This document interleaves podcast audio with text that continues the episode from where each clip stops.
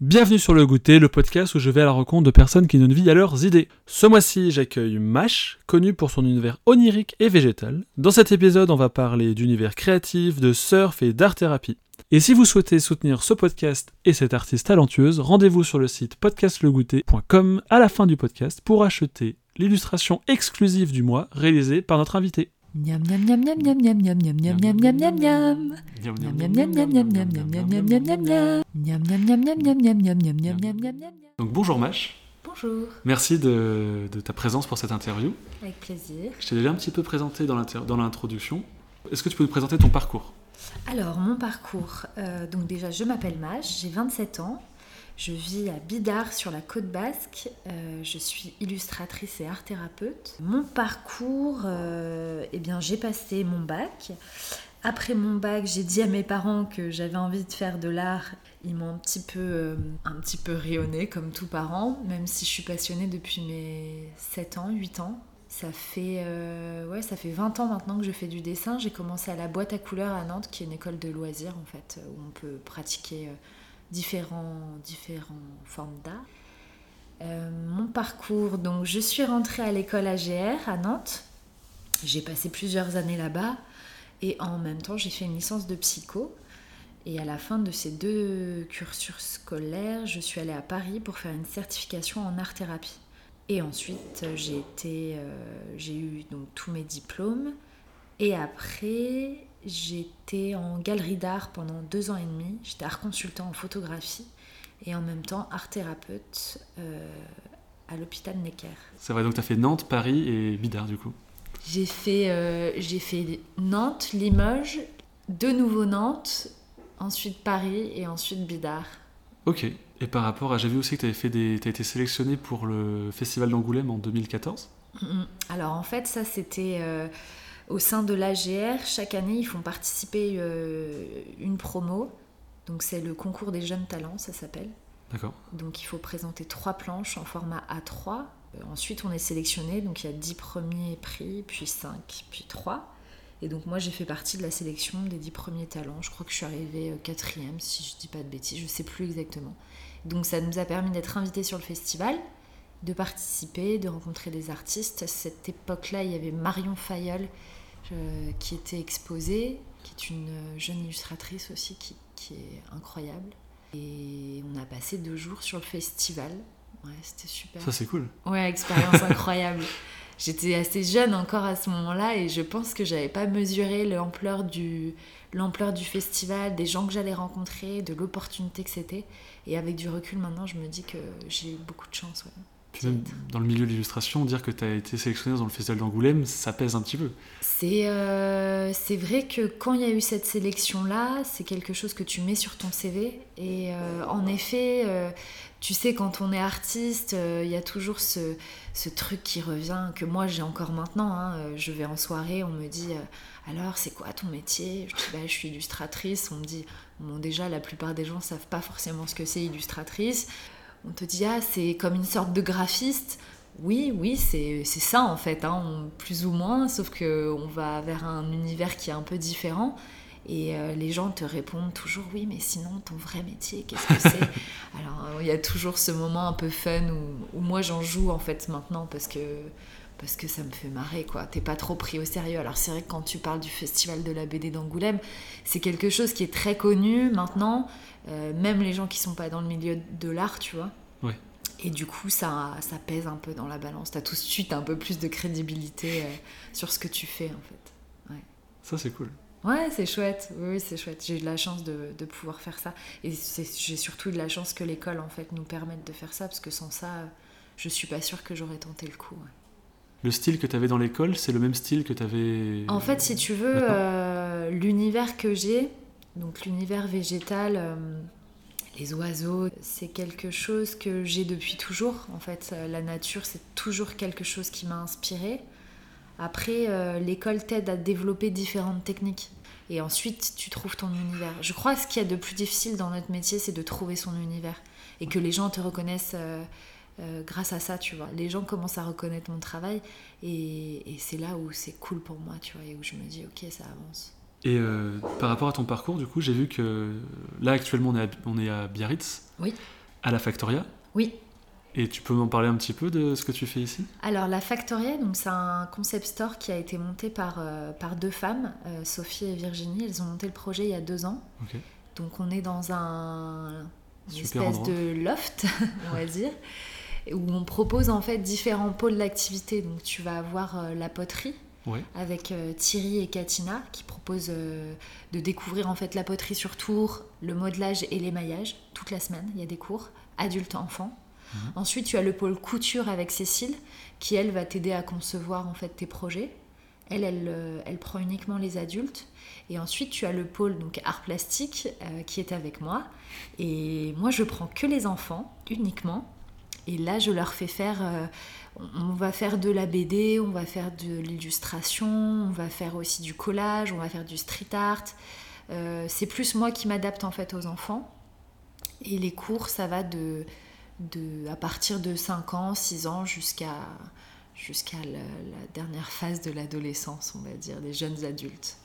Euh, tout le monde est mélangé, donc c'est des groupes qui sont assez diversifiés. Je fais une précision, parce qu'on ne voit pas au podcast, mais dès qu'elle apparaît de, des enfants et de tout ça, le visage de Mash est illuminé. oui. Et du coup... Je suis, je suis euh, très fière euh, de, de mes élèves surtout.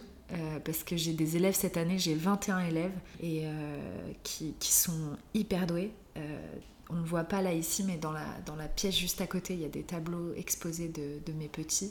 Et, et c'est vrai que je, je, suis très très fière de mes élèves et de parler de notre activité. Puis en plus, enfin, je crois que j'ai pu voir ça sur ton, sur ton Instagram. On peut mhm. voir que des fois, j'ai vu pour la fête des mères, il y avait eu des, des réalisations faites par les... Alors, euh, la fête des mères et la fête des pères, c'est un sujet qui est un peu sensible. Euh, il est évident que les enfants ont envie de faire des projets pour leur papa et leur maman, en particulier pour ces fêtes-là. Là, pour la fête des mères, on a, on a réalisé tous ensemble des, des cartes et euh, ils étaient hyper contents de, de, faire ça. Je crois que les parents surtout étaient hyper contents parce que maintenant dans les écoles, bah, les profs sont un peu comme moi, tu vois, ils savent plus trop comment se positionner. C'est un sujet touch et je pensais pas du tout que c'était... Euh, si, si, c'est devenu un peu compliqué. C'est vrai que maintenant on a beaucoup, beaucoup de familles de parents séparés. Euh, donc, bon, là, tu vois, j'ai des élèves qui m'ont dit Bah ouais, mais moi, par exemple, il y a la fête des pères qui approche bientôt, tu vois, mois de juin, projet, prochain projet. Euh, et, j'ai des élèves qui me font Bah ouais, mais moi, tu vois, j'ai un beau-père, alors je sais pas trop, est-ce qu'il faut que je fasse, tu vois? Faudra en faire limite deux en fait à chaque fois. Voilà, c'est ça. Donc moi, je fais, je fais partie d'une famille euh, recomposée. Donc euh, je parle de mon expérience aux enfants aussi, dans les familles recomposées. C'est quand même très riche. Il faut pas voir ça comme quelque, quelque chose de négatif. Chacun apporte différemment. Donc euh, du coup, je, fais les projets avec eux et puis on s'adapte en fait à chaque situation. Après, les enfants s'adaptent beaucoup mieux que les adultes. Hein. C'est beaucoup plus facile. Oui, parce qu'il n'y a pas tout la fin. Il y a de l'affect, mais il n'y a pas tout ce qui est sous-entendu derrière. C'est ça. Un enfant, c'est euh, et c'est pour ça aussi que moi j'adore donner des cours euh, aux enfants, c'est que c'est sans filtre. C'est-à-dire que quand un matin j'arrive un peu fatiguée au cours du samedi matin, ils vont absolument pas se gêner pour me dire mais attends mais t'as l'air très fatigué aujourd'hui ou t'as un peu une sale tête, tu vois. Ils me le disent euh, sans filtre, comme ça, et ça passe, tu vois. Et, en fait, je me, je vais pas me vexer et je vais pas avoir la, susceptibilité que je peux avoir avec un adulte, tu vois. Si un de mes amis me dit que j'ai une, une sale tête aujourd'hui, peut-être que je vais avoir un moment, tu sais, où je vais me dire... Euh, ah bah merde, il exagère, tu vois. Qu'il se prend lui. voilà. Alors que les enfants, bah moi ça me fait marrer et puis je me dis oui c'est vrai en fait ils ont raison en effet aujourd'hui j'ai vraiment une sale tête, tu vois. Donc euh, non c'est super, ouais c'est top. Et du coup là si on a fait un petit peu le tour de ton parcours, est-ce que je vais te poser une question du coup, est-ce que tu t'éclates dans ton travail? Je peux dire que je suis épanouie dans mon travail euh, réellement depuis un an. Ça fait presque trois ans que je suis installée ici, mais réellement depuis un an. Parce que quand tu es artiste, euh, tu es souvent tout seul face à, face à, ton projet, à tes tableaux, tu vois. Et, je suis désolée, en fait, on ne le voit pas dans le podcast, mais juste en face, il y a une vitre et il y a mes collègues qui sont en train de, raconter, de me regarder, de faire n'importe quoi. Donc euh, le métier d'illustrateur, illustratrice ou, euh, ou, artiste, en fait, tu es souvent tout seul. Donc c'est un métier qui est très solitaire. Et moi, j'ai besoin, en fait, d'être avec du monde plus ça avance et plus je me rends compte que qu'il faut cette interaction là et aussi pour ton inspiration tu vois Euh, donc tu te nourris en fait de, de ce qui t'entoure, des gens qui, qui te, que tu côtoies, tu vois. Outre, euh, outre le fait qu'ici on a un paysage incroyable, Ouais. on est face à l'océan, euh, il y a de la nature, etc. Moi, je, vais, je suis plus inspirée par, euh, par ma vie privée, par les gens qui m'entourent, tu vois, par, par mes amis, par ma famille. Donc c'est vrai que je suis réellement épanouie depuis que je suis ici et que je donne des cours notamment aux petits. C'est un truc qui me nourrit vraiment. J'ai beau passer, tu vois, une matinée pourrie, quand le mardi soir j'arrive en cours et que j'ai les, j'ai les petits avec moi, tu vois, c'est, euh, c'est incroyable. C'est une petite bulle d'oxygène. Ouais, vraiment. C'est vraiment ce qui me nourrit à l'heure actuelle, les cours avec les enfants. Ouais. Plus que mon travail euh, perso, tu vois. D'accord. Miam miam miam miam miam miam miam miam miam miam miam miam miam. Bah, c'est une bonne transition sur l'inspiration, parce que c'était la deuxième partie de, du podcast, enfin, de l'interview. Donc du coup là, on est dans, le, dans la Factoria, ton deuxième atelier. Oui. Donc pour ceux qui n'ont pas vu, il y a le- l'article qui, a été par- enfin, qui est paru sur le, le- le site, le Oui. là où j'explique avec quelques photos aussi le- l'endroit où je travaille. Donc si vous ne l'avez pas lu, je vous renvoie vers le, le lien dans la description. Et du coup, nous, on continue sur l'univers. Donc, tu as déjà un petit peu parlé de- des enfants, l'univers, le, le paysage. Je suis arrivé hier, moi, à Bidart. Et c'est vrai que quand on sort de l'autoroute et qu'on on prend les Pyrénées comme ça dans la figure, et qu'après il y a tout l'océan, le golfe de Gascogne et tout, on se dit Ah oui, c'est quand même pas mal ici. Et je pense que tu parlais de l'inspiration auprès de tes, enfin, de tes enfants, des enfants, et ton, ton art est quand même très nature, si on peut dire. Enfin, je sais pas si c'est le bon Oui. terme, avec euh, beaucoup d'animaux colorés, des, des feuilles, des, des- des plantes. Est-ce que du coup tu trouves ton inspiration en te baladant dans la, enfin, par ici? Euh, en fait, j'ai grandi avec, euh, avec des inspirations, tu vois, d'artistes, euh, d'artistes qui sont assez connus. Si je te dis Frida Kahlo, Oui, le douanier Rousseau, aussi. oui. euh, voilà, c'est des artistes que ma grand-mère paternelle m'a fait découvrir. En fait, elle m'a emmené voir. tout a commencé comme ça. Elle m'a emmené voir un- le film sur Frida Kahlo qui est sorti il y a quelques années. Et Il s'appelle comment? Il s'appelle Frida. Frida, ok. Ouais, tout simplement. Et c'est un film qui m'avait. euh, Alors, c'était un film qui était en anglais. Je sais pas quel âge j'avais à cette époque-là, mais c'était il y a vraiment euh, de nombreuses années. J'avais vu ce film et ça m'avait énormément marqué. Euh, déjà parce qu'elle a une vie quand même qui est assez atypique. Et, et son travail m'avait. je l'avais pris vraiment en pleine figure, tu vois, avec. à la petite hauteur où j'étais à ce moment-là.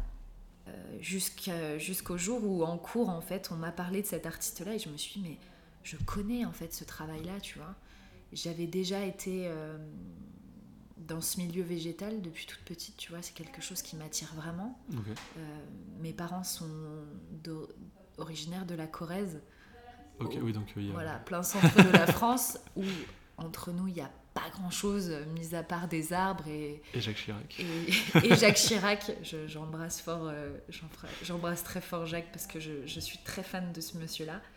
Et, euh, et c'est vrai que et c'est vrai que j'avais toujours été euh, dans ce milieu-là, mais encore plus quand j'ai grandi, que j'ai commencé à vraiment étudier euh, la vie de Frida Kahlo. Euh, c'est c'est quelqu'un qui m'a énormément inspirée et j'admire son travail. Ouais. Puis elle avait un, un- un petit singe, si je ne me trompe pas. Elle a un petit singe sur certains, euh, sur certains autoportraits. En fait, les gens, euh, quand les gens connaissent pas vraiment sa vie, euh, et quand je parle d'elle, on me dit ouais, mais euh, elle faisait que des autoportraits, c'est quelqu'un de très narcissique, etc. En fait, euh, cette femme a été alitée pendant très longtemps euh, à cause de ses blessures. Oui, j'ai vu ça. Voilà. Et après, elle a traduisait ses, ses symptômes Exactement. Dans la des- peinture. dans la peinture. Exactement. Notamment sur le fait qu'elle qu'elle pouvait pas avoir d'enfant. Elle en a beaucoup, beaucoup parlé. Enfin, beaucoup. Elle l'a beaucoup exprimé hein, picturalement. Et, euh, et c'est vrai que c'est vrai que je suis, je suis toujours restée dans cet univers-là. Je me vois pas forcément faire autre chose. C'est-à-dire que même si je fais des, je réponds à des demandes clients. Maintenant, j'ai la chance euh, que les gens fassent appel à moi pour ce- cet univers-là. Bon, alors bien sûr, il y a plein de choses à améliorer, hein. mais c'est vrai que j'essaye de travailler euh, énormément pour, euh, pour me perfectionner, tu vois. Et les voyages aussi, ça aide pas mal quand même. Bah, justement, c'est une bonne, euh, bonne transition. Là, je sais que tu vas partir à Tahiti bientôt. Ouais, je pars à Tahiti le 30 août. Et tu, c'est pour le, enfin, c'est pour le travail, c'est pour. euh, Alors, je pars à Tahiti. euh, ça va être pour travailler aussi, puisque euh, je vais aller illustrer en fait certains, euh, certains paysages. en fait, je vais arriver à Papeete, mais je vais directement à Moréa, Ok. donc une petite île qui est juste à côté. J'ai un ami qui, qui va aussi euh, travailler là-bas euh, au niveau de la musique. Donc on va essayer de mélanger les deux univers, en fait, euh, le son et l'image, pour travailler un petit peu là-bas ensemble pendant 10 jours. Et ensuite, moi, je reste toute seule, toute seule là-bas. Donc ça va être l'occasion pour moi de découvrir un peu. Il y a l'univers de la jungle là-bas qui est très présent, mais tu as aussi, tu as aussi en fait l'univers de, de l'océan, tu vois que je connais beaucoup moins. Euh, souvent, quand je suis arrivée ici, les gens m'ont dit mais, mais dessine des poissons, dessine les fonds marins. Et c'est vrai que je connais pas en fait. Ah, T'as besoin de voir les Ouais. choses pour l'approprier, c'est ça? Je pense que il faut que je, il faut que je m'alimente euh, de ces univers-là, un univers qui moi m'est pas trop connu. Euh, moi, je suis, j'ai plus été à la campagne qu'à l'océan. Je découvre l'océan. Maintenant, j'y suis complètement addict, tu vois. Et puis, euh, enfin, là, c'est C'est le rêve ici. c'est la folie. Mais je passe pas une journée sans aller. Alors ça fait très stéréotype hein, ce que je te dis, mais c'est très réel. Euh, les gens qui vivent ici maintenant s'en rendent compte. Euh, tu ne passes pas une journée sans aller voir l'océan, tu vois. Tu vas sans pour autant faire un check surf, tu vois. Mais le matin, tu vas, tu regardes la mer juste comme ça, tu prends le temps. Puis le son aussi, ça. C'est ça, c'est très apaisant. Moi, j'étais beaucoup plus stressée en vivant à Paris, tu vois, beaucoup plus angoissée. Et quand je suis arrivée ici, euh, ça a été très différent. Et je me vois pas vivre ailleurs maintenant. Ouais, parce que c'est vrai que pour les gens qui ne savent pas où c'est Bidart, enfin Biarritz, c'est vraiment au sud-ouest de la France. Ouais, on À à la 40, frontière espagnole. C'est hein, ça. Et vraiment, donc il y a la mer, enfin l'océan, Ouais. la montagne, Ouais. de la nature et puis de la bonne nourriture. Aussi, oui. on mange bien ici. Ah, je- fait, c'est vrai qu'on a toujours cette expression euh, je vis là où tu pars en vacances. Mais c'est très réel en fait. C'est que. Tu vois, même euh, ma famille, euh, ma famille vient beaucoup plus me voir depuis que je suis ici qu'à Paris. Je me vois pas vivre ailleurs, réellement, maintenant.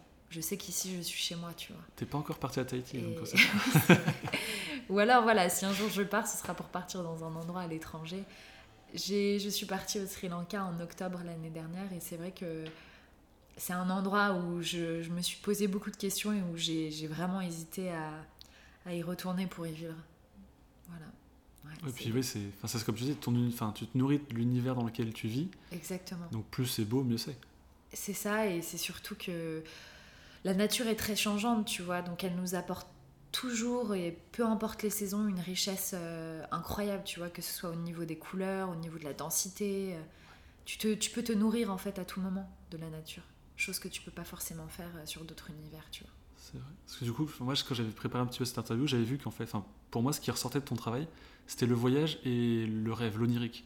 Mm. Et c'est vraiment, en fait, alors c'est un peu bizarre de dire comme ça, mais quand je vois, bah là par exemple, ça s'appelle un, un saut de plat? Ouais, Un saut de c'est plat? un peu ce que tu veux. Et, euh, et donc il y a des toucans, enfin sous les yeux j'ai des toucans. Et limite j'entends tu sais, des sons un peu de nature découverte, tu vois, genre cet des, des bruits comme ça et tout. Je pourrais y passer des heures. Nature et découverte, pour moi, c'est un endroit euh, merveilleux, tu vois. C'est, t'as de tout. T'as les odeurs, t'as les sons, t'as Ouais. toujours le petit élément qui va faire que tu vas te poser des questions sur ce que c'est, sur ce que t'as envie de faire.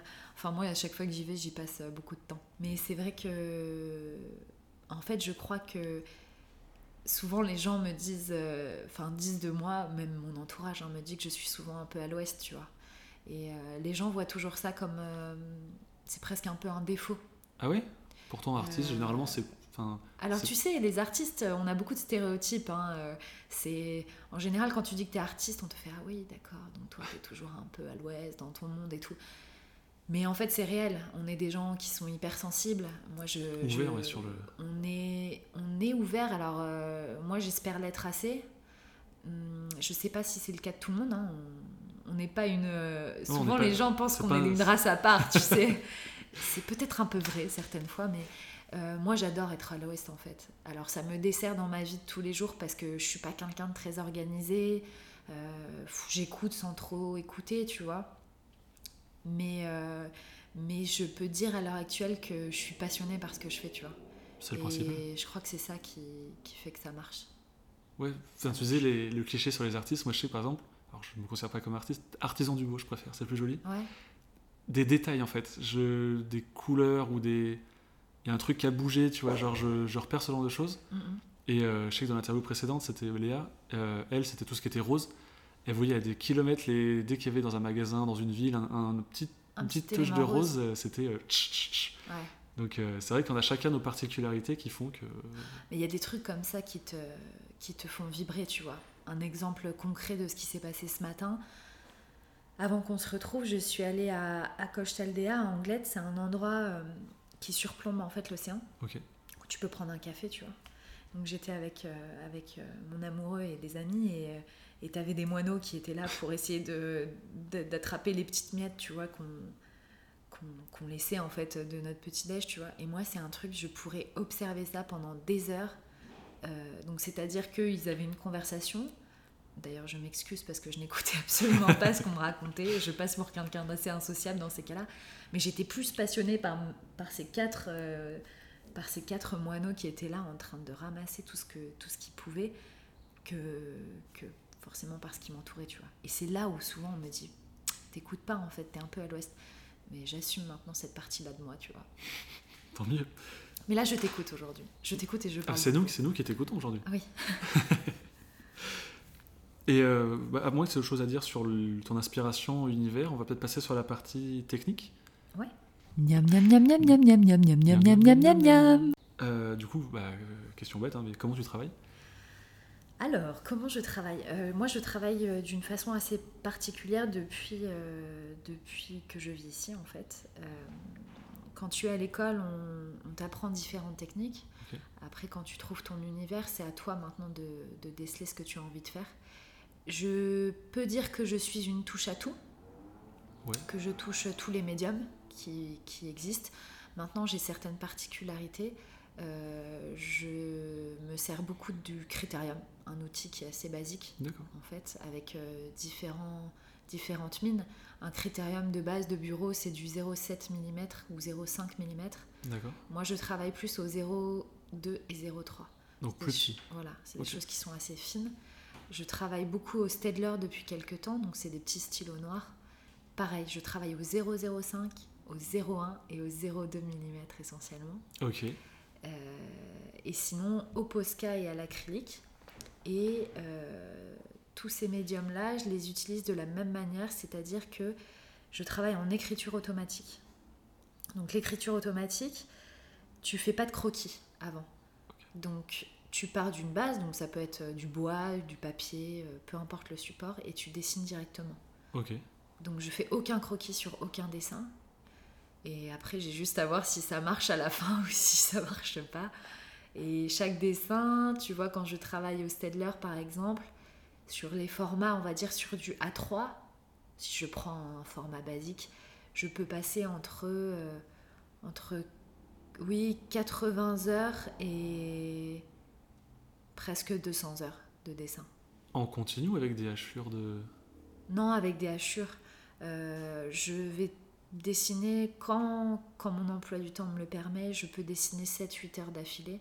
J'aime beaucoup travailler la nuit. Donc euh, ça m'arrive, tu vois, d'aller prendre un verre avec, euh, avec des copains sur la place de Bidart et de rentrer à minuit, euh, travailler jusqu'à 4-5 heures du matin. J'aime beaucoup travailler la nuit parce que c'est un moment où c'est très calme. Oui. Donc j'aime beaucoup les, les lumières de la nuit parce qu'il y a des lumières la nuit, contrairement à ce qu'on pense. Et c'est un, c'est un moment que j'apprécie. Le petit matin, c'est vraiment, tu vois, quand je travaille jusqu'à 5h30, 6h et que, et que le soleil se lève, c'est, je crois que c'est le moment que je préfère de la journée. Ouais. C'est assez incroyable. Ah ouais, mais tu dors, tu dors plus? Je, si je dors. Je, je suis pas une grosse dormeuse en réalité. Plus les années passent et plus j'ai besoin de dormir. Mais depuis que je suis petite, ma mère me raconte souvent que quand j'avais 5-6 ans, on avait la chance d'avoir un très grand appartement. Et je faisais du vélo dans ma chambre la nuit. Et elle me disait c'était insupportable pour nous parce que tu, tu nous empêchais de dormir. Mais, mais c'est vrai que j'ai jamais été euh, une grosse dormeuse, ouais. Assez hyperactive en fait, je me rends compte. Ah, c'est original, faire du vélo dans un appartement. Oui, j'avais j'avais une très grande très grande chambre. J'avais la chance d'avoir une très grande chambre. Je remercie mes parents d'ailleurs pour ça.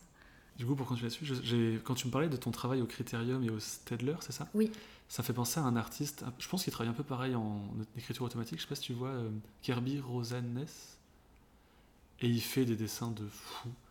Et il fait par exemple tout ce qui est euh, des animaux qui sortent de géodes avec des, des- des dessins comme ça. Ouais, je visualise maintenant que tu où il fait des carnets, euh, pareil, je pense, il, doit démarrer d'un point et il remplit Et toute la page. Il Enfin, remonte, ouais. Euh, alors, j'ai un gros souci de mémoire au niveau des noms. Ouais, moi aussi. Euh, Mais je te montrerai. Enfin, je mettrai C'est plus quand je regarde, tu vois, que, que, je visualise, enfin, que je visualise le travail, que je reconnais les artistes. Et en fait, c'est vrai qu'il y a pas mal d'artistes qui travaillent comme ça maintenant. En automatique. Ouais. C'est cool. En fait, c'est quand tu as pas peur de. euh, tu sais, quand tu es artiste, là, je le vois par rapport à, à mes élèves notamment, tu vois, ils, ils ont le souci de faire du beau, tu vois. Oui. Et quand tu as plus ce souci-là et que tu, tu, tu te dis, euh, on verra bien ce qui sort, et ben, je crois que tu peux te permettre de travailler comme ça, en écriture automatique. Et du coup, comment tu sais que ce que tu fais est fini? Parce que ça peut continuer. C'est euh, jamais fini, en fait. C'est jamais fini, tu vois. Il y a des dessins. euh, Alors, j'ai beaucoup de mal à aimer ce que je fais. Euh, C'est-à-dire que j'appré- j'apprécie mon travail, tu vois. J'app- J'apprécie le faire. Euh, mais j'ai beaucoup de mal à regarder après ce que je fais. Il y a des dessins parfois que je vois où après je me dis, mais c'est pas possible en fait, je peux plus le voir ce truc. Enfin, tu vois, c'est une catastrophe.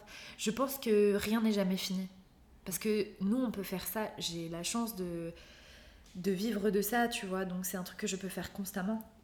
Donc je pense que c'est jamais réellement fini en fait. Est-ce que du coup, alors je sais pas trop comment l'exprimer, mais est-ce que le, le vide c'est ton ennemi Est-ce que tu as besoin de remplir Ou tu pourrais par exemple faire juste un dessin et t'arrêter là? Je suis pas trop minimaliste, moi. je sais pas si t'as remarqué, mais c'est vrai que dans mes dessins, on a beaucoup de.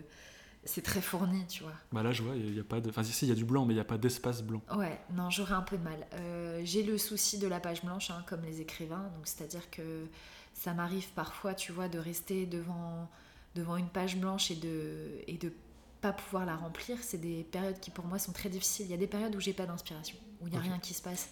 Tant mieux. Et euh, alors, c'est bien parce que c'est un moment où tu te remets beaucoup en question, où tu. Mais c'est un moment qui est très douloureux aussi. C'est comme une phase un peu. Je dirais pas de dépression parce que le, le mot est assez fort, tu vois.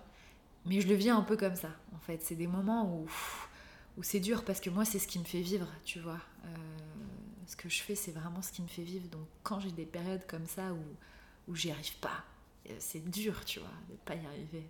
Mais c'est nécessaire, après ça reparle. C'est- En fait, c'est des cycles, tu sais, c'est comme. euh, Comme la mer. J'ai envie de faire une analogie sur l'océan, genre s'il y a la marée haute où t'as plein d'idées, Ouais. et puis la marée basse où bah là du coup tu c'est beaucoup plus t'attends que ça revienne.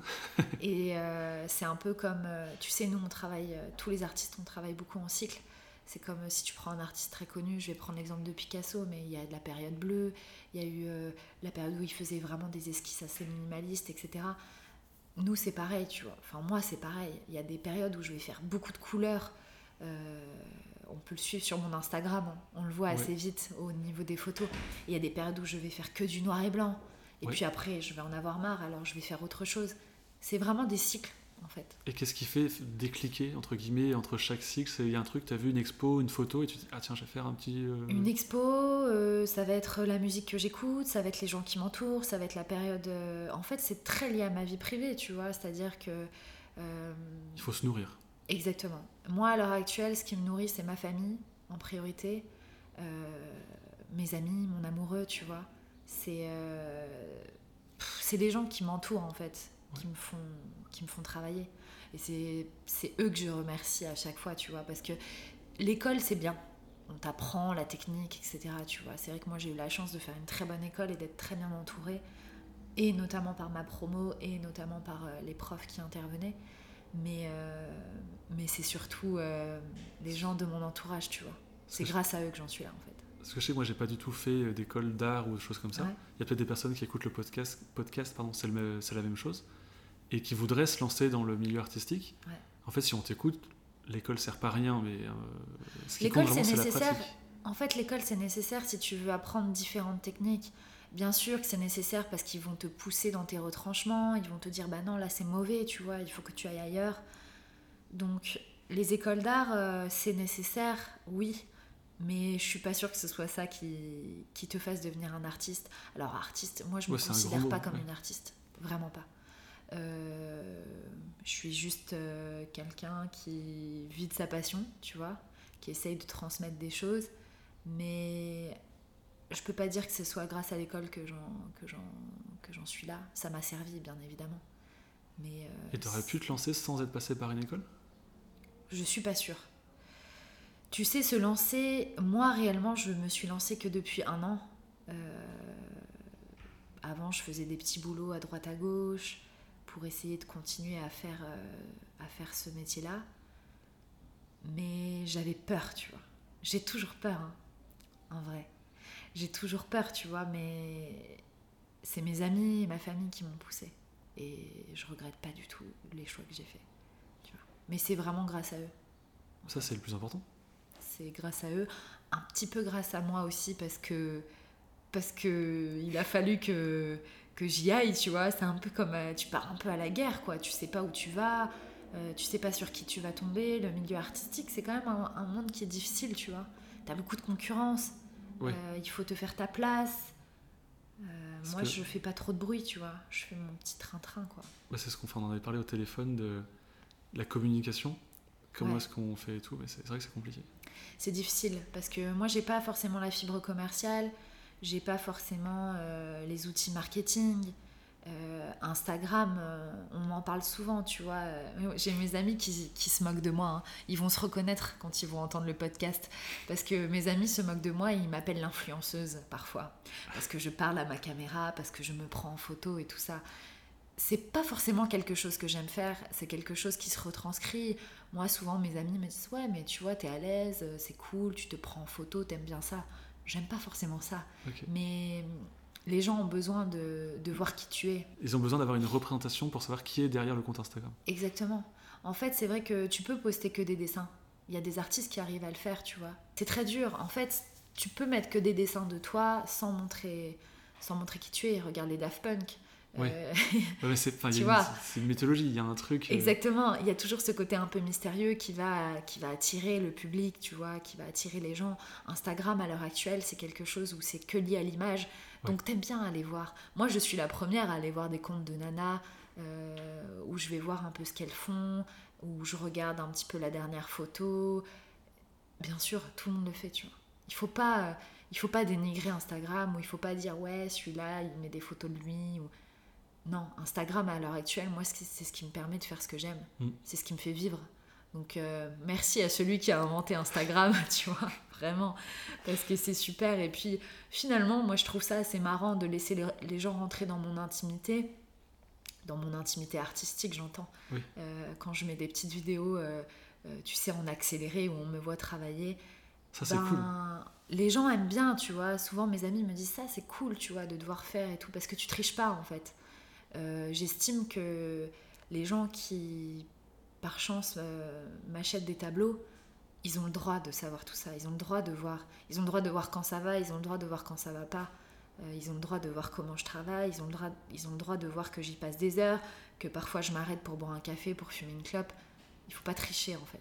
Ouais. Bah, le- ce podcast, c'est un peu le même état d'esprit que j'ai derrière, c'est d'aller dans le back, enfin dans le background des, des artistes justement Ouais. que je rencontre et euh, faire découvrir plus en profondeur. Souvent, il y a des articles écrits et on n'a pas bah, la voix, on n'a pas. Enfin, c'est hyper important, je trouve, comme vecteur, la, la voix, la façon de s'exprimer. euh, les éclats de rire, on les entend pas euh, sur un article. Exactement. Et puis tu sais, sur les articles écrits, euh, tu vas répondre à des questions, mais c'est tourné un peu d'une façon à ce que ce soit joli. Ah oui, réécrit, tu veux que dire? ça fasse rêver un peu, tu sais. Euh, il faut savoir. Alors que quand tu enregistres, et c'est pour ça que moi j'ai accepté de faire ce projet avec toi aussi, c'est parce que euh, tu peux pas tricher, tu vois. C'est-à-dire que toi, tu vas faire ton montage, après tu vas couper, Ouais, tu je peux vas... couper des mots. tout, Exactement. Mais tu es en face de quelqu'un de réel, tu vois. Oui. Euh, moi, ça m'est arrivé de répondre à des interviews au téléphone, et puis l'article sort. Alors c'est super, c'est génial, tu vois. Moi, je remercie à chaque fois qu'on me laisse la chance d'apparaître dans des, dans des écrits. Mais c'est vrai que là, c'est différent. On est deux humains, tu vois, et on se rencontre. Ouais, j'ai fait les pareil. 5 heures de route pour venir te voir. et- Et je t'en remercie. et en plus, tu as ramené un tiramisu que je guette depuis tout à l'heure. C'est vrai qu'ils sont là-bas Ouais. Ils sont au soleil un petit peu, faudra pas trop Ouais, les... On va pas ouais. tarder à les manger. Alors, on n'a pas une super isolation en plus dans, cette, euh, dans cet endroit, il faut le savoir. Miam miam miam miam miam miam miam miam miam miam miam miam miam. Bah, du coup, avant de passer au tiramisu, du coup, on arrive dans les projets. Euh, Alors j'ai vu un projet, moi, c'était Nidé. Nidé, c'est une marque de, co- de co-création de cosmétiques. Euh, c'est vrai qu'à l'heure actuelle, les marques créent des produits cosmétiques. Ils font, si tu veux, ils font des études de marché, tu vois, sur les problèmes euh, généraux, on va dire, et ils créent leurs produits. Euh, la différence, c'est que cette marque-là, elle va faire appel à des, à des personnes lambda, en fait, pas forcément des artistes. Euh, ils font appel à nous et ensuite, toi, tu proposes un projet. Donc, tu proposes ton projet, soit par rapport à une problématique qui t'est directement liée, soit autre chose. Et ensuite, le- cette marque-là, ils vont se rassembler, leur petite équipe ensemble, et ils vont choisir si ils peuvent sortir le projet. D'accord. La première étape, c'est ça, sélection de projet. La deuxième étape, c'est le projet sort en ligne. Donc toi, tu reçois de ton côté euh, des échantillons D'accord. avec le labo en fait qui travaille dessus et puis tu dis tiens, je préfère peut-être ça, peut-être ça ou peut-être ça. Ça peut être l'odeur, la texture, euh, enfin tu vois. C'est cool ça. Ouais, c'est super. C'est vraiment incroyable. Moi, c'est la première fois que je fais ça et je trouve ça super. Et ensuite, tu as l'étape des votes. Donc tu as un délai D'accord. qui est de je ne sais plus combien de jours, 90 jours je crois, et tu dois récolter 2000 votes. Si tu as ces 2000 votes, donc tu peux voter directement en ligne, si tu as ces 2000 votes, tu... ton projet voit le jour, donc il part au labo et ton projet ensuite est commercialisé. Là, moi, mon projet, c'est une réelle problématique, c'est que je travaille avec mes mains. Ok. Je mets pas forcément de gants, etc. pour travailler. Donc, par exemple, quand je fais de la custom de surf, je travaille avec des produits qui sont assez toxiques. Donc Ouais. j'ai les mains qui sont très abîmées, j'ai les mains souvent pleines de peinture. Là aujourd'hui j'ai fait un effort, tu vois, en me lavant les mains, mais j'ai toujours en général les mains un peu bousillées. Euh, donc c'est vrai que hum, il faut que je les, les hydrate, que je les nourrisse avec des crèmes. Tous les produits que tu vas tester dans le commerce euh, à l'heure actuelle, moi c'est des produits qui répondaient pas forcément à mes besoins parce que euh, il y a des crèmes qui sont très bien, mais quand je comme j'ai je dois travailler longtemps, j'ai pas forcément le temps de faire une pause pendant 20 minutes à attendre que la, que la crème sèche, etc. Donc, euh, c'est des parfois j'avais des dessins qui étaient tachés parce que la crème était trop grasse. Euh, donc, c'est vrai qu'il fallait que je recommence, tu vois. Là, le projet que j'ai, c'est vraiment de faire une crème pour les mains. Alors, une crème pour les mains, ça fait pas rêver tout le monde, tu vois. Mais c'est une crème qui, est, qui serait assez légère, qui prend pas de temps pour sécher et surtout qui tâche pas. Et, et l'essentiel pour moi, et c'est pour ça que je travaille avec eux, c'est que c'est des produits qui sont faits essentiellement avec des fleurs. Donc Donc ça répond exactement. Donc ça répond assez bien aussi à mon univers, tu vois. Quand les filles m'ont présenté le projet, elles m'ont dit oui, nous on travaille avec des fleurs. J'ai trouvé ça incroyable. J'ai découvert d'ailleurs grâce à elle une petite fleur qui s'appelle la guimauve, qui est une petite fleur violette que je connaissais pas. Qui se mange aussi? Je sais pas si elle se mange, il faudrait que je vérifie. Mais c'est certainement euh, cette fleur-là avec laquelle j'aimerais que mon produit soit, soit fait. Ok. Ouais. Moi j'ai voté pour toi. Merci. Euh, il faut pas hésiter, hein. il me reste encore un petit peu de temps. Je crois que je suis à 850 votes. 2000 votes, c'est très dur à avoir. Euh, là encore, je remercie mes amis et ma famille parce qu'ils m'ont énormément soutenu dans ce projet-là. Mais, euh, mais c'est vrai qu'il faut pas hésiter à aller voter pour moi si vous trouvez le projet intéressant. Et il y en a plein d'autres qui sont hyper intéressants. C'est ce que j'allais dire, parce que je sais, enfin le, le podcast sortira en juillet. Ouais. Là on est fin mai, si j'ai pas de bêtises. Ouais. Enfin, le dernier jour de mai. Donc s'il y a d'autres produits qui sont, enfin, qui Oui, sont je sur le pense site, allez-y. que je pense que mon projet moi sera terminé, mais euh, il y a d'autres projets qui sont hyper intéressants. Il y a des produits pour les cheveux, il y a des produits pour le visage, il y a plein de choses. hein. Et c'est pas c'est pas que pour les filles. Ok, Faut pas hésiter à le préciser aussi. le message est passé. Merci. Et euh, je voulais juste revenir sur les projets, en fait, c'est plus en termes de technique. Je pensais par exemple au. au- c'est enfin, c'est par là où je t'ai découvert. Je faisais une recherche sur Instagram de, de skate art, choses comme ça. Et je suis tombé sur des planches de surf illustrées bah, par toi. Et je me suis intéressé à toi par rapport euh, à ces, ces publications-là. Et j'aimerais savoir quel est ton. Comment est-ce que. Enfin, quelles sont les étapes en fait? Parce que la première chose, je me dis, mais attends, mais si elle met de la. Je sais pas ce que tu dis sur les. Je me dis, mais attends, mais ça doit couler dans l'océan, je sais pas. Enfin, il y a des Ouais. trucs et tout. Donc, ça m'intéresse de savoir comment est-ce que tu fais pour faire ça. En fait, euh, moi j'ai découvert, euh, j'ai découvert le milieu du surf en arrivant ici. J'avais jamais travaillé sur, euh, sur des surfs avant, avant il y a un an. En fait, j'ai rencontré un, un shaper d'ici euh, qui s'appelle Nicolas Delors, qui est ND Surf. Les gens le connaissent plus sous ce pseudo-là. C'est un shaper de bidard qui m'a proposé une collaboration. Un shepherd, c'est? Un shaper, c'est un quelqu'un qui fabrique des planches de surf. Ok. Voilà. C'est vrai que moi, je, ça me semble logique, mais ça l'est pas forcément pour tout le monde. Euh, un shaper, c'est ouais, c'est un, c'est quelqu'un qui fabrique des planches de surf. Il y a, il y a beaucoup de shapers ici. Oui. Euh, Nicolas est installé depuis, euh, depuis 10 ans. Il travaille à Bidart, ça s'appelle Surf Doctor, son atelier. Il est souvent connu sous ce nom-là. Et donc, Nico m'a proposé de faire une collaboration. On s'est rencontrés en fait à une soirée Factoria qui s'appelle Surf, Surf and Art. On a fait deux volumes ici. Donc on invite les shapers de la région à venir présenter une board. Euh, voilà, donc c'est un rendez-vous qui est assez, qui est assez attendu et qui, euh, et qui propose en fait de, de voir les différents styles des shapers parce que chacun a sa technique, chacun a son style, chacun a sorti des modèles un peu différents, tu vois. Parce que moi, je suis un profane totalement dans le surf. Pour Ouais. moi, il y a un seul modèle de planche, et non, en fait, il y a plusieurs. Non, il y euh, en a plusieurs. Ça va dépendre de ta taille, de ton poids, de ce Ouais. que tu surfes, euh, Bah des vagues que tu veux surfer, tu vois. C'est très différent. Par exemple, moi, je vais plutôt être euh, sur du longboard. Donc, c'est des planches qui sont très très grandes, tu vois. Alors que, alors que mes potes qui surfent bien surfent des, des, des twins, des fils, tu vois. C'est des petites planches. Ils font euh, parlementaire. Parlementaire, ils font Parlementaire ouais. Moi, je fais pas par le, j'ai trop peur.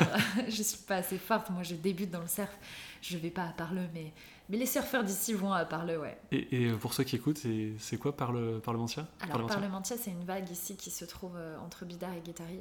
Euh, je, je dirais pas que c'est réservé aux, aux surfeurs pro parce que tout le monde peut y aller. Mais moi, j'ai trop peur Ouais, encore. c'est ça, parce que j'ai vu des vidéos et je crois qu'il y a tous les ans, il y a un championnat, quelque chose comme ça, sur euh, des meilleurs sur- surfeurs du monde sur cette vague-là. Ouais, Ouais, moi, j'irais pas. c'est une très belle vague. c'est une très belle vague, mais je suis pas encore assez courageuse pour y aller.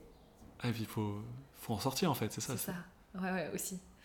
Donc euh, la mer, c'est un élément qui est incontrôlable, tu sais. Donc euh, les gens d'ici, qui sont d'ici, ils vont à l'eau depuis qu'ils sont 3-4 ans, ils ont peur de rien, tu vois.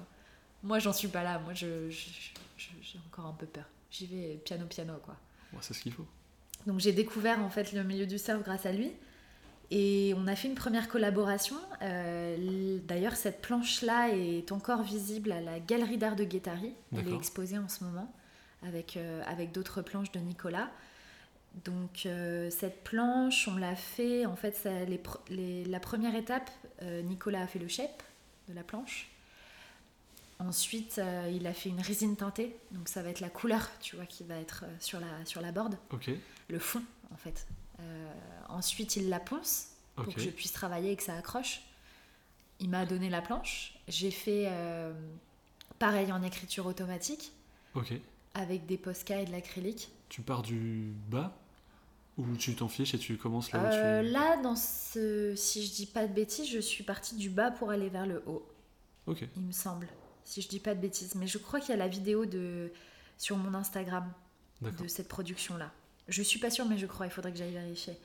Donc j'ai fait ensuite tout le décor. Donc c'était brut, tu vois. On sentait la matière. Si tu passais ta main, tu sentais euh, la peinture, tu sentais le Posca. J'ai ramené cette planche à l'atelier de, de Nico et ensuite Nico a fait ce qu'on appelle le, le glaçage. Donc lui, il va amener une couche de, de, de résine qui va glacer la planche et qui va permettre de, Et elle bougera plus. de- voilà, ça bougera plus. Et ensuite, tu peux aller à l'eau avec sans problème. Ok, C'est comme une phase de protection, tu vois. Ouais, c'est ça. va devenir tout dur.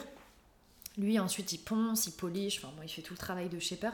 Mais en tout cas, euh, c'est comme si c'était un gros vernis qui bougeait jamais. Tu peux balancer de l'eau sur la planche, tu peux balancer ce que tu veux en fait dessus, euh, de l'huile, n'importe quoi, ça bougera pas. Et je pense à ça, peut-être qu'il y a des gens qui nous écoutent sur ce podcast-là, qui habitent pas forcément dans la, sur la région, mais qui aimeraient avoir une planche euh, customisée. Ils, peuvent faire, ils peuvent faire appel à toi, sans Bien forcément sûr. avoir un shaper derrière. euh. Exactement. En fait, à l'heure actuelle, euh, je travaille de la façon suivante. Soit les gens veulent une planche de décoration. Euh, moi, je, re- je trouve en fait des planches d'occasion. J'achète des planches d'occasion que je retape et ensuite je les décore. Ok, Ou alors, ils veulent une planche pour surfer et auquel cas, soit ils ont déjà des shapers parce qu'en général, tu sais vers qui tu vas. Soit moi, je leur en conseille de la région. Euh, je pense euh, donc notamment à ND, t'as Panther Surfboard, t'as Mainviel, t'as Terry. Euh, Il y a la Shaper House ici en fait qui propose aussi de faire des cours, donc ça veut dire que tu peux produire Ta propre planche. ta propre planche avec eux. Euh, on a notre voisin ici euh, qui s'appelle Alex Sonis, qui est brésilien, qui travaille juste à côté de Factoria, qui propose aussi ce, ce truc-là. Donc euh, il y a tellement de shapers ici. Y Dans a, la région, ouais. ouais, il y a des mecs qui sont... Qui, tous les mecs ici sont très forts. Euh, T'as peu de filles dans le métier ici, dans la région. Ok. Euh, T'as Surfista, Surfboard qui est Je qui mettrai tous les liens dans la description. Ouais, il faut pas hésiter à parler d'eux parce que vraiment, euh, il faut parler de Surfista aussi parce que c'est une femme dans le métier et, et elle est courageuse quand même parce que c'est un milieu qui est assez masculin en fait finalement. Donc elle se démarque et elle bosse très bien. Ouais. Et j'ai vu ça aussi sur ton Instagram, c'est pas des planches de surf, je t'ai vu faire une guitare dernièrement. Ouais. Donc ça peut être des projets, n'importe quoi en fait. Exactement. En fait, moi, euh, c'est vrai que les gens viennent me proposer des projets et euh, si je peux y répondre, je, je, c'est avec grand plaisir. J'aime bien travailler sur différentes, euh, différents supports. Là, j'ai fait deux guitares, j'ai fait un piano. Un piano Ouais, un piano en bois pour le, le groupe Li- Linda Lies. C'est un groupe d'ici euh, avec Alice, la chanteuse, qui a une voix extraordinaire, euh, qui accompagnait des garçons. Et j'ai fait un piano pour Jérémy, euh, pianiste du groupe, un gros piano en bois que j'ai retapé, qui est visible sur mon Instagram aussi. Ça a été un très gros projet et j'ai adoré le faire. Est-ce que c'est lourd comme un piano pour le. Ouais, j'ai travaillé directement chez lui. Ah oui. J'ai travaillé directement chez lui, pareil en écriture automatique. Ça a été très long et assez douloureux pour moi parce que c'est pas évident de peindre un piano.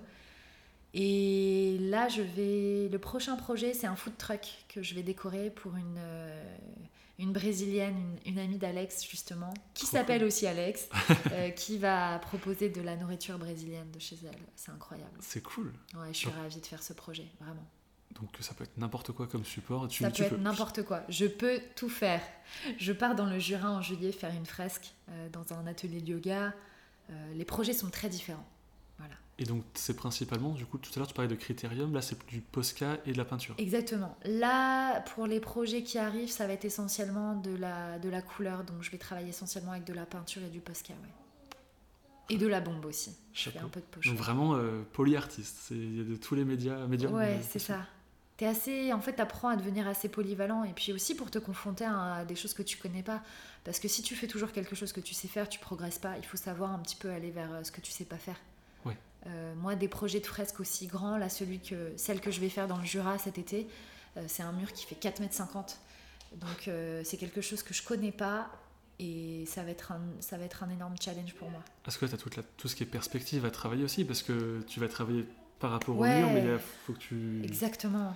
C'est des projets qui sont difficiles, hein, mais c'est hyper enrichissant. Tu vois, j'ai hâte. Je suis comme, je suis hyper excitée de le faire en fait. Tu vois. Ah, c'est trop cool. Puis même là, ça fait intervenir d'autres corps de métier. J'imagine les, les échafaudages, des trucs comme ça, ou des grues. Je sais pas comment tu vas faire ça. Mais... Là, c'est dans un mur qui va être à l'intérieur. Donc là, tu as une société qui travaille dessus actuellement, qui décore tout l'endroit. Donc euh, c'est, tu bosses avec l'architecte et la décoratrice. Euh, bon, là, j'ai la chance qu'ils me laissent carte blanche, encore une fois. Donc euh, je vais me laisser inspirer par l'endroit. Je connais pas du tout le Jura. Je suis jamais allée dans cet endroit-là. Des montagnes. Euh, je sais juste que j'ai 9 heures de route à faire et que c'est très très mais, euh, mais je suis hyper contente d'y aller et de découvrir autre chose. Ouais, c'est cool. Bah là, si tu veux, ce qu'on va faire, c'est qu'on va manger. Oui, j'ai trop faim.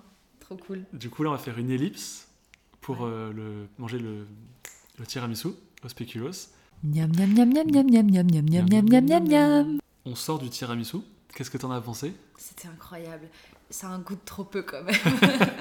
enfin, c'est très bien pour le bikini challenge, tu vois. Ah oui, Mais, euh, mais en effet, euh, j'en aurais bien mangé encore un. bah, ils ont deux frères qui sont chez moi, mais je les ai pas amenés. Ah bah voilà, super. Non, c'est incroyable, bravo. Délicieux. Merci, merci. Bah du coup, sur cette bonne note euh, sucrée, est-ce que, enfin, on va rentrer dans la cinquième partie, c'est la carte blanche. Donc euh, toi, t'aimerais nous parler de quoi? Eh bien, j'aimerais vous parler de l'art-thérapie. Euh, l'art-thérapie, c'est... Alors, les gens ont découvert l'art-thérapie, je crois, il y a un ou deux ans. Hachette avait sorti euh, des livres de coloriage Ah oui. qui ont été appelés art-thérapie. Alors, Euh, je précise que l'art-thérapie, c'est pas du coloriage.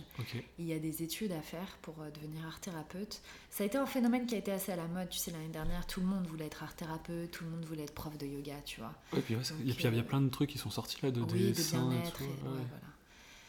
Alors, le coloriage comme ça, les livres qui ont été faits sont des anti-stress, je dirais plus. Ça te permet, en fait, c'est simplement que ça te permet de te concentrer sur quelque chose et de lâcher prise. L'art-thérapie, on va quand même un peu plus loin. Quand tu deviens art-thérapeute, euh, il y a une école à Tours d'ailleurs qui est très bien. Quand tu deviens art-thérapeute, tu, es face à des, à des patients qui ont des pathologies. Donc ça peut être des pathologies physiques, ça peut être des pathologies psychiques. Euh, moi, quand j'ai commencé, j'ai fait mon premier stage en psychiatrie adulte.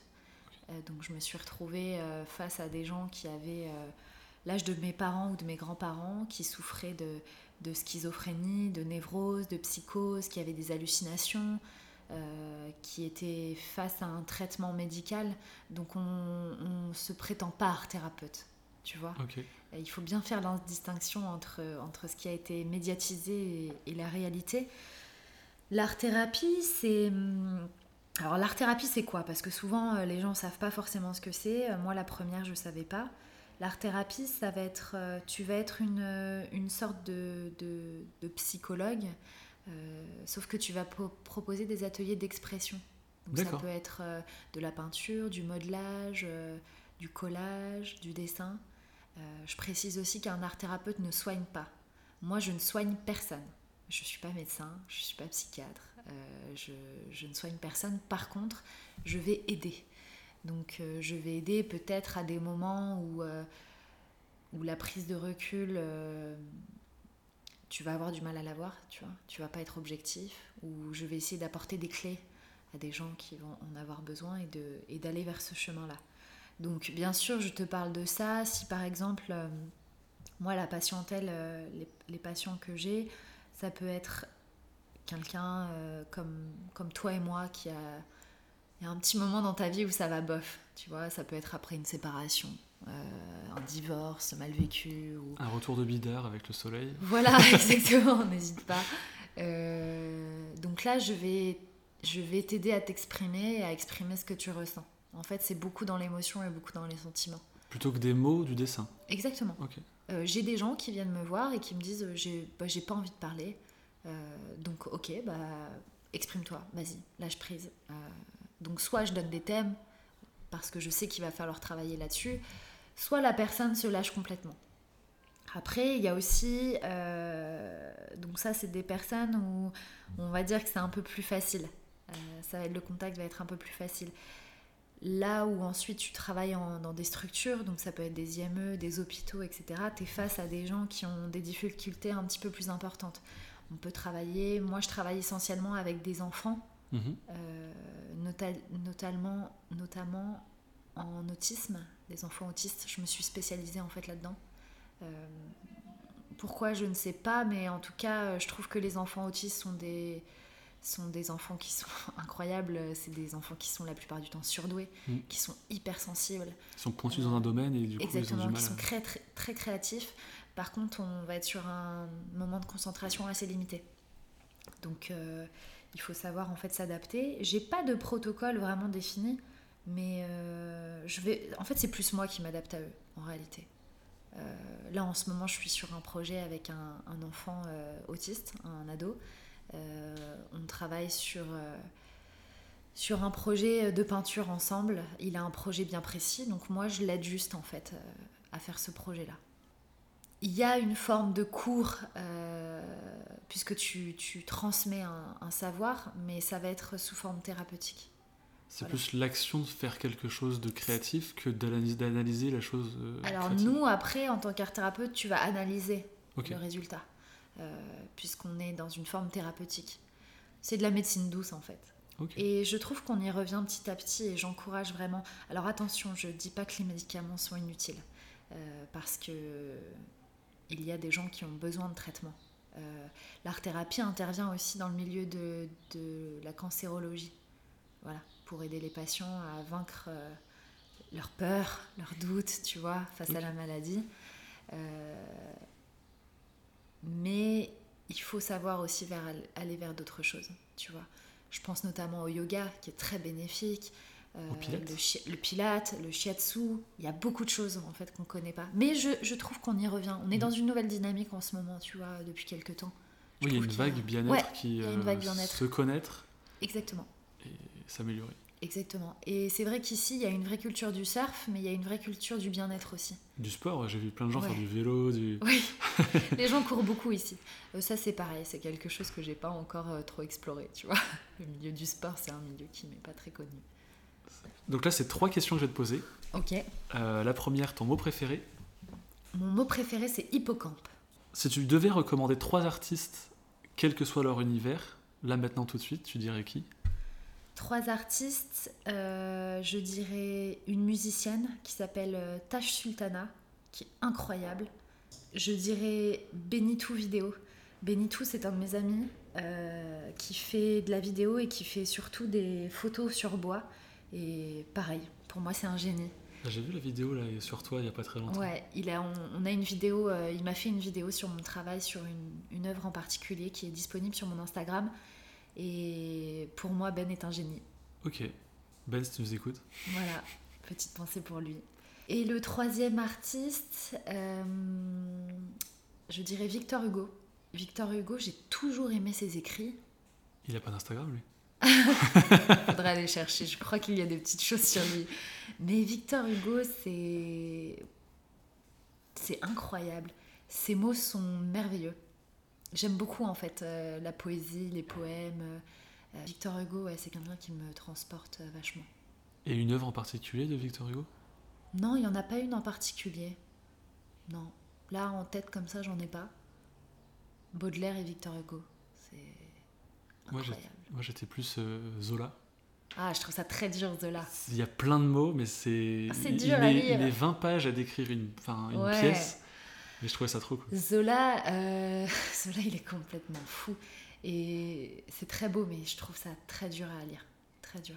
Un artiste que j'aime beaucoup, euh, c'est un pianiste qui s'appelle Yann Tiersen. Les gens le connaissent pour euh, les musiques qu'il a fait pour hmm. Amélie Poulain. Il y a une chanson en particulier qui s'appelle le, le Port Gorez, je crois, ou Port Goez, je le dis très mal, mais en tout cas la vidéo, et il est tout seul sur son piano en Bretagne et ce morceau de piano, c'est le morceau que j'écoute la plupart du temps quand, quand, quand je dessine. Je l'écoute en boucle. Ok. Et je vous invite à aller écouter ce son qui est merveilleux. Et pour Tash Sultana, c'est le titre Jungle. Ça reste dans l'univers. Incroyable, ouais. C'est les deux titres que j'écoute en boucle quand je travaille. Ok. Et la dernière question avant de nous quitter, Mash, euh, est-ce que tu peux me parler d'une rencontre avec quelqu'un de connu, la plus folle, la plus étrange, la plus cool, la plus drôle que tu eue La plus drôle que j'ai eue, euh, je dirais que c'était à Paris. Quand je suis arrivée à Paris euh, avec mes petites valises, j'ai commencé à travailler dans une galerie d'art où j'étais euh, art consultant en photographie. Et un jour, j'étais avec un client en train de, de faire une sélection et puis je tourne ma tête et il y a, y a Michel Blanc des bronzés qui est rentré dans la, dans la galerie. Et à cette époque-là, j'avais une stagiaire avec moi qui était russe et qui savait absolument pas qui c'était. Et elle me voyait le regarder dans tous les sens. Et alors là, tout de suite, tu penses à certaines scènes du bronzé. Et, donc, il est venu vers nous euh, très simplement, euh, hyper, euh, hyper agréable. Et moi, j'étais complètement fascinée par, par ce mec-là, parce qu'il dégageait un petit, un petit bonhomme hyper fun, hyper sympa. Et euh, en fait, dans la galerie, on avait une galerie qui était en, pente. Et sur toute la fin de, de, la, de la discussion, il est parti de la galerie. Tous les gens le regardaient, le prenaient en photo. Il est parti de la galerie. Il avait mis deux morceaux de carton sous ses pieds en faisant du ski comme ça. Et j'ai trouvé ce moment absolument fabuleux. C'était en plein été. Et, ma, et ma stagiaire euh, ne savait absolument pas ce qu'il était en train de se passer. Elle pensait qu'il était complètement fou oui. Euh, parce qu'elle connaissait absolument pas. Donc après, je me suis empressée de lui montrer, euh, de lui montrer quelques scènes et, et c'était un super moment, très simple. Bah c'est ce qui, enfin, c'est, ce que je voulais. Parfait. bah merci beaucoup de cette interview. Merci beaucoup à toi, Arthur. C'était très chouette. Merci beaucoup d'avoir écouté ce podcast. Si ça vous a plu, vous pouvez aider le goûter de deux façons. La première en vous abonnant à ce podcast sur vos plateformes d'écoute et en laissant un avis 5 étoiles afin de mieux référencer le goûter et qu'un maximum de personnes le découvrent. La deuxième façon est d'aller sur le site podcastlegoûter.com afin d'obtenir l'illustration réalisée par l'invité du mois. Pour me trouver et suivre l'actualité du podcast, vous tapez podcast-du-6 le-du-6 goûter sur Instagram. Enfin, pour recevoir des actualités sur le podcast et vous rappeler de sa sortie, inscrivez-vous à la newsletter présente sur le site podcastlegoûter.com. Tous ces liens sont dans la description de l'épisode. Et rendez-vous le mois prochain pour un nouvel épisode. Au revoir et portez-vous bien.